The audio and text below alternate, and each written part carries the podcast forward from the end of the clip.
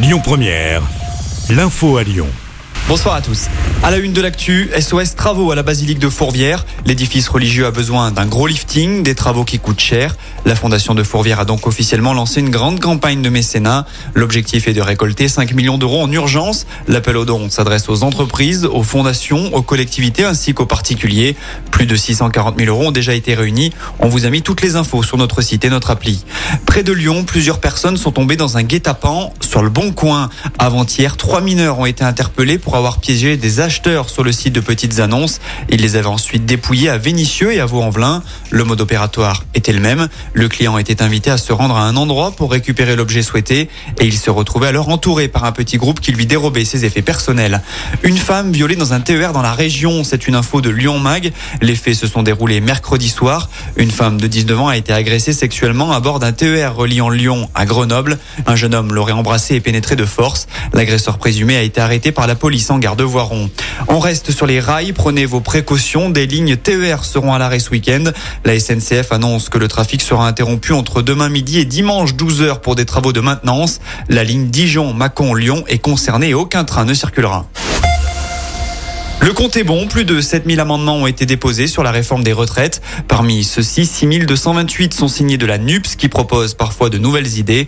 Le parti dénonce notamment le recul de l'âge de départ à la retraite à 64 ans. Le texte va passer en commission des affaires sociales à partir de lundi, puis dans l'hémicycle à compter du 6 février. Vous l'ignorez peut-être, mais on a frôlé la catastrophe cette nuit. Un astéroïde de la taille d'un camion a frôlé la planète Terre. Il est passé à 3600 km de nous sans faire de dégâts, indique la NASA. À titre de comparaison, la Lune se trouve à presque 400 000 km de la planète bleue. Bernard Laporte a présenté sa démission ce matin en tant que président de la Fédération française de rugby. C'est le trésorier Alexandre Martinez qui assure la fonction par intérim. Rappelons que Bernard Laporte avait été mis en retrait suite à sa condamnation à deux ans de prison avec sursis pour corruption trafic d'influence et prise illégale d'intérêt. Il a fait appel de cette décision. Du basket avec la grosse performance de l'Asvel en Coupe d'Europe. Les Villeurbanais ont battu les Turcs de Fenerbahçe hier soir à l'Astrobal. Score final 91-77. C'est la troisième victoire d'affilée, toute compétition confondue pour l'Asvel. Les Villeurbanais qui vont tenter d'enchaîner dès dimanche encore avec un choc. Ce sera face à Monaco en championnat.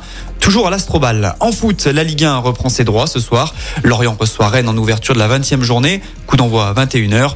De son côté, l'OL en pleine crise se déplace en Corse dimanche après-midi pour affronter Ajaccio. Et ce sera sans Carl Toko et Cambi. L'attaquant a rejoint le Stade Rennais en prépayant.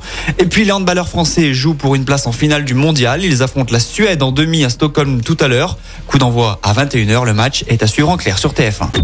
Écoutez votre radio Lyon Première en direct sur l'application Lyon Première, lyonpremière.fr et bien sûr à Lyon sur 90.2 FM et en DAB+.